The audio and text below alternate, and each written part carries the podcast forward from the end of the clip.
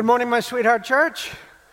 It is good to be with you today. I want to add my voice of thank you to those of you who have served us, who have protected us in our armed services. One of the things that you protect for us is the right to vote. And you stewarded that for us one more time this last week. And so we thank you for that gift. Whether or not you were thrilled with the election, we come together on a Sunday following election to remind ourselves that there is one who sits on a throne. Uh, he is the eternal incumbent. He will not be voted off because we change our mind. He will always be there, and it is because of that confidence that we come and we gather and we worship the King of Kings and the Lord of Lords. So, welcome to you on this day of worship. On our vacation, Cindy and I played a lot of golf. There was one round that I'm particularly mindful of, actually, one hole that I remember well because it was so terrifying. We were on a tee up high. It turns out it was an elevated tee, and the hill was steep and it was wet. And after we had driven the ball, Cindy said, Don't you think we ought to drive on the cart path?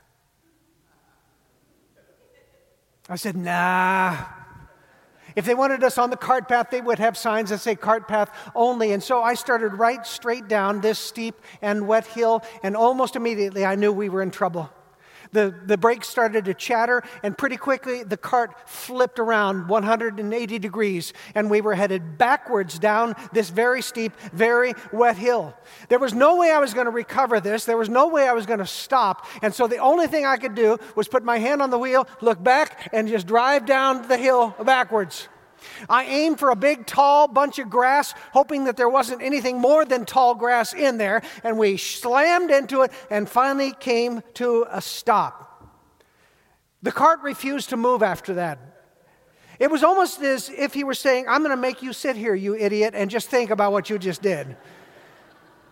And finally, after it decided I had been chastened enough, it, the cart reset and we were able to drive out and continue our round. But it was, you know, we laugh about it now. It was actually very terrifying to realize how close we got to flipping that cart and to harming my beloved and my own stupid self. We're going to continue this morning in our in our series through the Gospel of Luke, and we come to Jesus' first sermon since he preached in his hometown of Nazareth.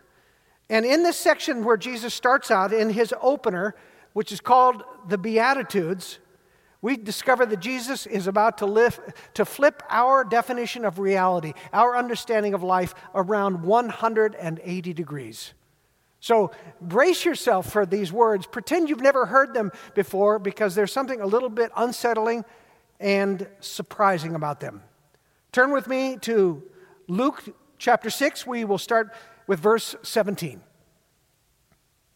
And Jesus came down from them and stood on a level place with a great crowd of his disciples and a great multitude of people from all Judea and Jerusalem and the seacoast of Tyre and Sidon, who came to hear him and to be healed of their diseases.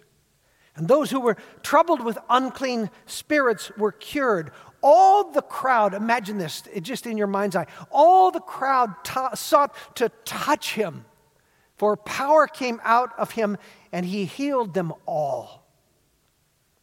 And he lifted up his eyes on the disciples, on his disciples, and he said, Blessed are you who are poor, for yours is the kingdom of God.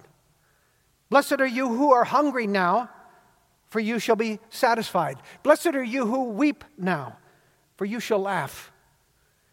Blessed are you when people hate you, when they exclude you and revile you and spurn your name as evil on account of the Son of Man. Rejoice in that day and leap for joy. Behold, your reward is great in heaven, for so their fathers did to the prophets. But woe to you who are rich, for you have received your consolation. Woe to you who are full now, for you shall be hungry. Woe to you who laugh now, for you shall mourn and weep. Woe to you when all people speak well of you for so their fathers did to the false prophets. This is the word of the Lord. We all hate spin doctors. right? We, we, we, we don't like the people, these commentators who make things appear as they are not. Good is bad, or bad is good, or darkness is light, or down is up, and all of it. In other words, all of these campaign advertisements that we have been watching for the, the last many months, we get weary of them, don't we? In this text, this moment, you wonder is Jesus the ultimate spin doctor here? I mean, he seems to turn reality on its head. Down is up, darkness is light. All the world's rules seem to be flip flopped. I mean, you ask any man or woman on the street, what is it that makes for a blessed or a happy life? And they will probably say, well, that you got enough money to live off of, you got enough food, you, you, you have your health, you have relationships, popularity maybe. But Jesus seems to have an entirely different list one that would never occur to us. Jesus says, Blessed are you who are poor. Blessed are you who are hungry. Blessed are you who weep.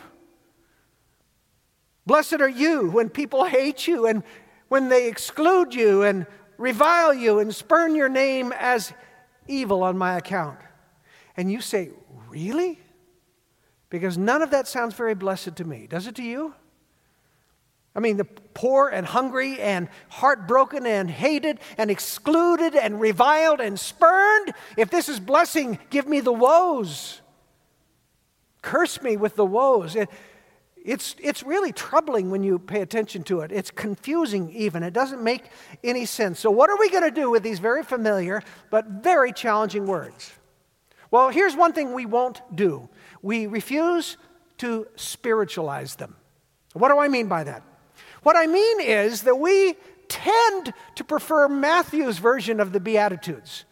You remember those? It's the start of his Sermon on the Mount. Now, this is Luke's Sermon on the Plain, so it's probably a different sermon with similar material. But when you turn to Matthew's version of it, it seems more spiritual. Blessed are the poor in spirit, for theirs is the kingdom of heaven. Blessed are those who hunger and thirst for righteousness, he says. But Luke says, No, blessed are you who are poor right now. Blessed are you who are hungry right now. You see the difference? Matthew seems to focus on the spiritual realities, those who are poor in spirit, those who hunger and thirst for righteousness. And, and Luke just seems to care right now for the real life realities that they are facing. Blessed are you who are poor and hungry and sad and hated and reviled and spurned. Turns out that this is a passion of Luke's. Luke has a passion for the down and out, for the downtrodden, for the outsider. It is Luke, more than any other gospel, who makes the, the gospel of Jesus available to the Gentile as well as to the Jew, which to the Jewish mindset was unthinkable. They were the chosen people. Luke says, no, it's for the outsider too. It's Luke who makes the gospel available to women at a time when women were considered nothing more than the possession of their husband, like a plow or a chair. And it is Luke who lifts up again and again in his gospel the poor and the disenfranchised and the outcast and the dispossessed. And his, his sweet Beatitudes underscore that, don't they? Jesus cares for the poor, not just the poor in spirit. He cares for the hungry, not just those who hunger and thirst for righteousness. Jesus cares for those who are doubled over in pain and grief and loneliness. Jesus cares for those whose good name has been dragged in the mud, for those who are social outcasts. Any of you ever felt that way? Jesus is for you. For all of my ministry life, America has kind of been divided. The American church has kind of been divided. On the one side, you might find the evangelical world. We're those who hold a, the Bible, we hold it high. We have a high view of it as the Word of God. We have a high view of Jesus, who He is, and what He has accomplished. He is God incarnate, our Savior, the King of Kings and, and the Lord of the Lords. And, and we preach that every person needs a relationship with this Jesus. And without Jesus, they will spend a godless eternity. That that is who we are. That is what we preach. There's a, probably a stereotype of us that all we care about is saving souls. And on the other side of the church aisle are those who might call themselves progressives. They read scriptures differently, they see Jesus differently. They understand salvation differently. And if there's a stereotype about them, it would be that they only carry, care about, about social justice, things like hunger and housing and so forth. We are unabashedly on the side of the evangelicals here. We, we changed denomination because these things matter to us. We preach God's word, all of it, as, as, as God's holy word. We, we call people to repent and, of their sins and turn to the Lord Jesus. We, we proclaim, as I did last week, the, the lordship of Christ over all things. And frankly, I think we evangelicals, we tend to resonate more with Matthew. Blessed are the poor in spirit, Blessed are those who hunger and thirst for righteousness because we care deeply about spiritual things. We, we think people are spiritual beings and, and we want to minister to that eternal part of them. But we also sit under the authority of Luke's gospel. It is every bit God's word as is Matthew's version. And in Luke, we have an opportunity to, to peek in on, to listen in on the tender heart of Jesus when he says simply, Blessed are you poor Blessed are you hungry. Blessed are you who are sad. Blessed are you who are reviled and spurned and excluded. We dare not spiritualize Luke's version of the Beatitudes because it reminds us of this tender heart of Jesus who wants to save both souls and bodies. I mean, it's why Jesus he wouldn't keep on preaching. Remember, he was preaching to a crowd. He wouldn't keep on preaching when they were hungry because Jesus knew that when your tummy's growling, it's going to be a hard thing for you to hear the gospel. So he fed them. He fed them miraculously. And I think we at Chapel Hill are working really hard to live in this, this dynamic, this healthy tension between Matthew and Luke. We want to save lost souls, and we want to feed hungry people. It's why we invest in Alpha. It's why we celebrate every single person who comes to faith in Christ. It's why we're planting new churches because we want to save lost souls. And it's why we try to be faithful through your giving, thank you, to help build a new fish food bank and to support the rescue mission and to disperse $80,000 every year through our Deacons Benevolence Fund. I was talking to a friend this last week. He says, I, you know, I, all this beyond these walls stuff and the food bank and rescue mission, I know it's good, but it's hard for me to connect to it. And I get that. We live in a kind of a cloistered world, don't we? I think we in Gig Harbor, we need Luke's version of the gospel too. Because he's the one who keeps reminding us of the heart of Jesus every time we encounter these raw, ragged realities of broken lives that are actually all around us, even if we pretend they're not. We dare not spiritualize this. We dare not steal away the power of the rawness of this. But I would also say we dare not glamorize it. There's a, there was a theological movement called liberation theology. I'll be so impressed. Has anyone ever even heard of liberation theology, like two of you. That was about the same for first service. It, it came into being about in the 60s, and of course, I'd be suspicious of any theology that arose in the 60s. And it came into, and really the teaching of it was that the message of the entire gospel is liberation liberation socially and economically and, and, and from po- political oppression. And this view was that it, it declared that the poor of the people were the blessed of God just because they were poor, the hungry just because they were hungry, the politically oppressed just because they were in that miserable state. They were the blessed and the favored of God. That is not what Jesus is teaching here. It is not the state of hunger or poverty or, or sorrow or shame that is blessed. It is our hope of deliverance from these conditions that offers us hope and blessing and happiness. Jesus says the poor, they are going to one day receive riches of the entire kingdom of God. He says that the hungry, they're going to be filled up. He says the weep, they're going to laugh again someday. And he says that those who are treated unjustly, especially on my account, he says they're going to rejoice. In fact, he says they're going to leap. They're going to leap. That's what it says. It, the word literally is they're going to frolic like a lamb in the field. They're going to go from being the excluded, hated, spurned to be the ones leaping. And it's, it's not these horrible conditions that are a cause for blessing, it's the fact that they're going to be delivered from these. That's where blessing will be found. And so the question is where is the deliverance?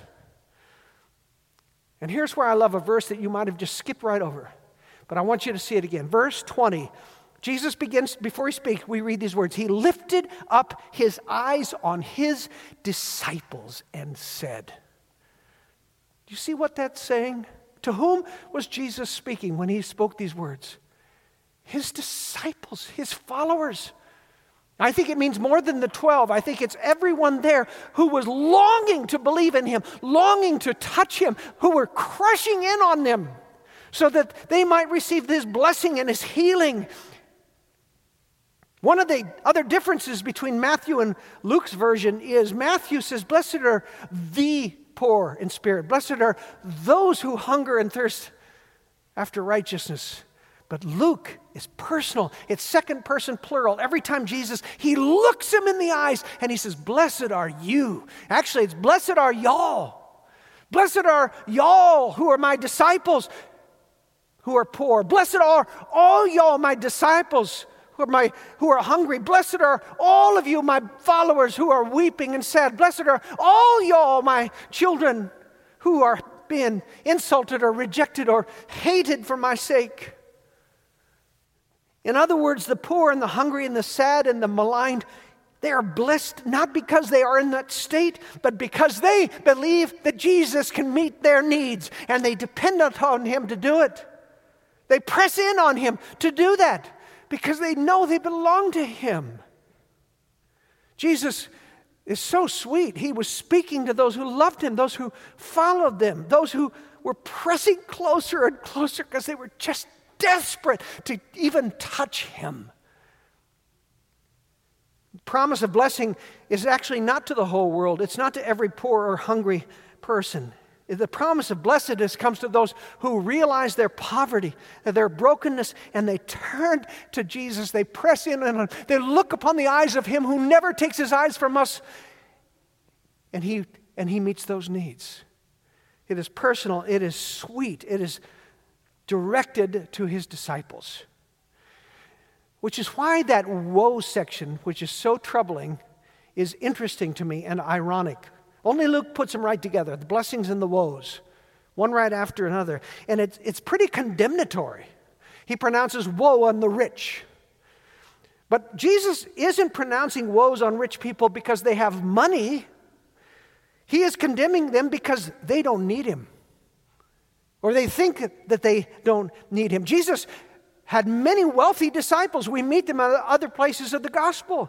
But he also had these rich, powerful selfish snobs who rejected him, and, along with the motley crew that they thought were beneath them that followed Jesus. It's, it, it would be easy for us in Gig Harbor to get a little nervous about the woe section. And we actually ought to because, beloved, whether you feel this way or not, we are the richest people in the world. I mean, the poorest person here today, by the world standard, is enormously wealthy. But we need to be reminded it's not because they were rich that Jesus found them woeful, it's because they trusted their money more than they did Jesus. In fact, we know that from the words that he used in the woes. He says, Blessed are you who are, are full. It wasn't really full, the Greek word means stuffed, sated. In other words, blessed are you who cannot get enough. No matter what you get, you get more and more and more. So, to those he says, Woe to you who are laughing now, it's not because Jesus hates joy. The word for laugh actually means derision, it's mockery. Woe to you who laugh at those who are beneath you, who look down on those who are less than you. In other words, he's saying, Woe to you who are snobs. And when Jesus says, Woe are you when people speak well of you, it's not that we don't like it when people praise us. It's, he's saying, You crave the false flattery of phony people who want to suck up to you. Just see how that worked out for the prophets of old. In other words, the rich in Jesus' sermon are woeful not because they have money, but because their wealth and comfort, their things, their status, their reputation are more important to them than their relationship with God. And here we wealthy people must give heed. It turns out that the two parts of Jesus' sermon that seem so opposite are actually exactly dealing with the same thing. And here it is the absolute sufficiency of Jesus Christ. And that's the question that comes back to us today. Do you trust that Jesus loves you? Do you trust that Jesus will care for his followers? That no matter how things are hard, how hard things are, that if you allow your gaze to meet the gaze of the one who never turns his face from you, that you will find one who is faithful and trustworthy, one who will meet your every need. Do you believe that? Do you believe that if you have Jesus, you have enough? Candidly, I preach this to myself right now because I'm nervous about the economy. I'm nervous about money. I'm nervous about the fact that our church is down about 10% in our giving, and that's a big deal for us. And at times I find myself, instead of believing that Jesus will take care of his church as he always has, I think, I think more like a woeful rich person. That somehow it's upon me to solve this instead of trusting that Jesus can and will because he always has. I wonder sometimes if this level of trust is easier for desperate people helpless people because they don't have any choice. The homeless, the, the hungry, the jobless, the scandalized, the, you have nothing. And so maybe it's a little easier for you to turn to Jesus because w- what choices do you have? And yet, if we can turn our eyes off of our poverty, off of our inadequacy, off of our shame, and put them on Jesus, he says, Trust me, and I will bless you beyond your wild imaginations. But I, I think it's a little harder for us wealthy folk. In fact, Jesus said so. It's harder for wealthy people to get into the kingdom of God. The well fed, the well clothed, the well housed, the well respected, the well heeled. Because we tend to find our security in our wealth and in our planning and instead of Jesus. But the same offer stands in this text because he looks into his eyes of his rich children and say, says, Do you trust me, rich man? He, he looks into our eyes and said, Will you follow me, wealthy woman? Will you depend upon me more than you depend upon your wealth or connections or reputation? Will you relinquish control of your life to me? I think it's harder for us because we feel like we have so much to lose. And Jesus looks us in the eye and says, Oh, beloved, you have so much more to gain. Last week, I listened to a man share his testimony. He's an accomplished man. A, he became a respected medical doctor. He rose to the ranks of the military where he served in that capacity. If you saw him today, you wouldn't have any idea of his past. But he shared the story of his childhood where he was rejected and neglected and abused by his parents. He shared how, as a child, he was sent off to boarding school at the age of 14. And there was the constant butt of jokes, picked on by bullies, terrorized mercilessly. I knew nothing about this part of his life. As I listened, honestly, it almost brought me to the point of tears, thinking about my own childhood and the love and the esteem with which I was raised to be abused in this way. Now, if you had told this 16 year old Back then, blessed are you when these kids hate you and exclude you and revile you and spurn your name. What do you think his teenage self would have responded? How, how would he have responded? Because the fact is, his life was anything but blessed. He felt miserable and suicidal. But then something amazing happened. As an adult, he, he drew near to Jesus through Celebrate Recovery, as it turns out. He discovered how Jesus was able to heal his insecurity and his anger and his scarring memories of abuse and bullying. He wasn't blessed, he discovered. He wasn't blessed because he was hated or excluded, nor was he blessed when he finally had accumulated wealth and status and reputation. It was only when he finally drew near Jesus and surrendered everything to him, completely to him, it was only then that he found the blessing that he had longed for his whole life. And so I wonder this day, where do you find yourself in this story? Are you on the one side? Are you on the more the, the hungry side, the, the sad side, the poor side? Are you finding yourself excluded and reviled and despised by people, maybe for the sake of Jesus? Is that where you find yourself? Jesus is looking at you. He says, Look, look right here. Look in my eyes. I got this. Maybe you find yourself on the other side. You're wealthy, you're accomplished, self sufficient, maybe a little possessive. Jesus says, Look in my eyes. Look, look right here, because I got this too. And to each of us, wherever we find ourselves, Jesus says, Come a little closer. Trust a little bit more. Let me touch you. Look into my eyes, and I'm going to bless you like you cannot imagine. We need to believe this. Would you pray with me? So, Jesus, help us to believe it.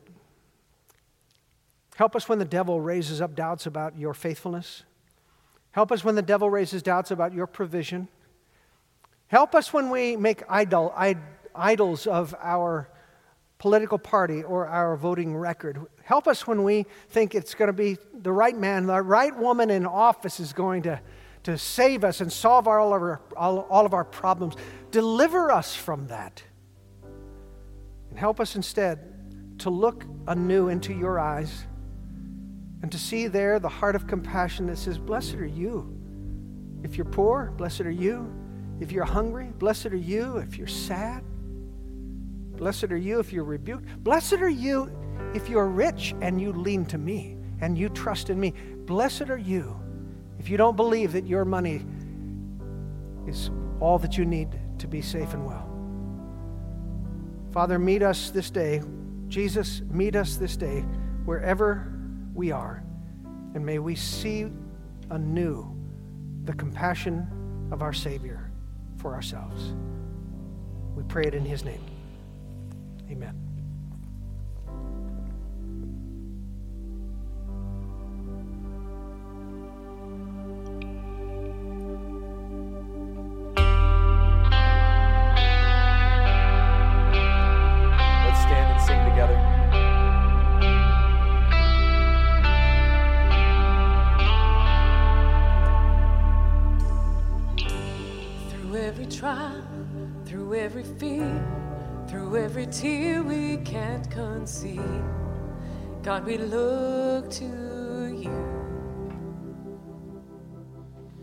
Thanks for joining us today at Chapel Hill Church. If you'd like to visit us in person, we're located at 7700 Skansie Avenue, Gig Harbor, Washington.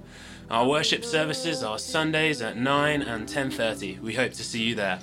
To learn more about our upcoming events, visit us online at chapelhillpc.org.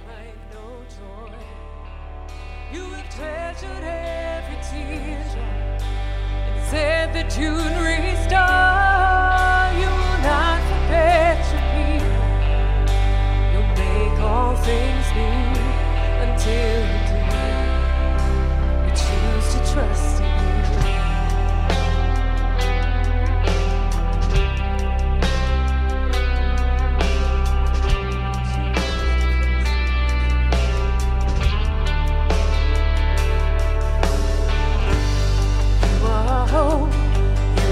Straight, you are the anchor in the depths. God, we look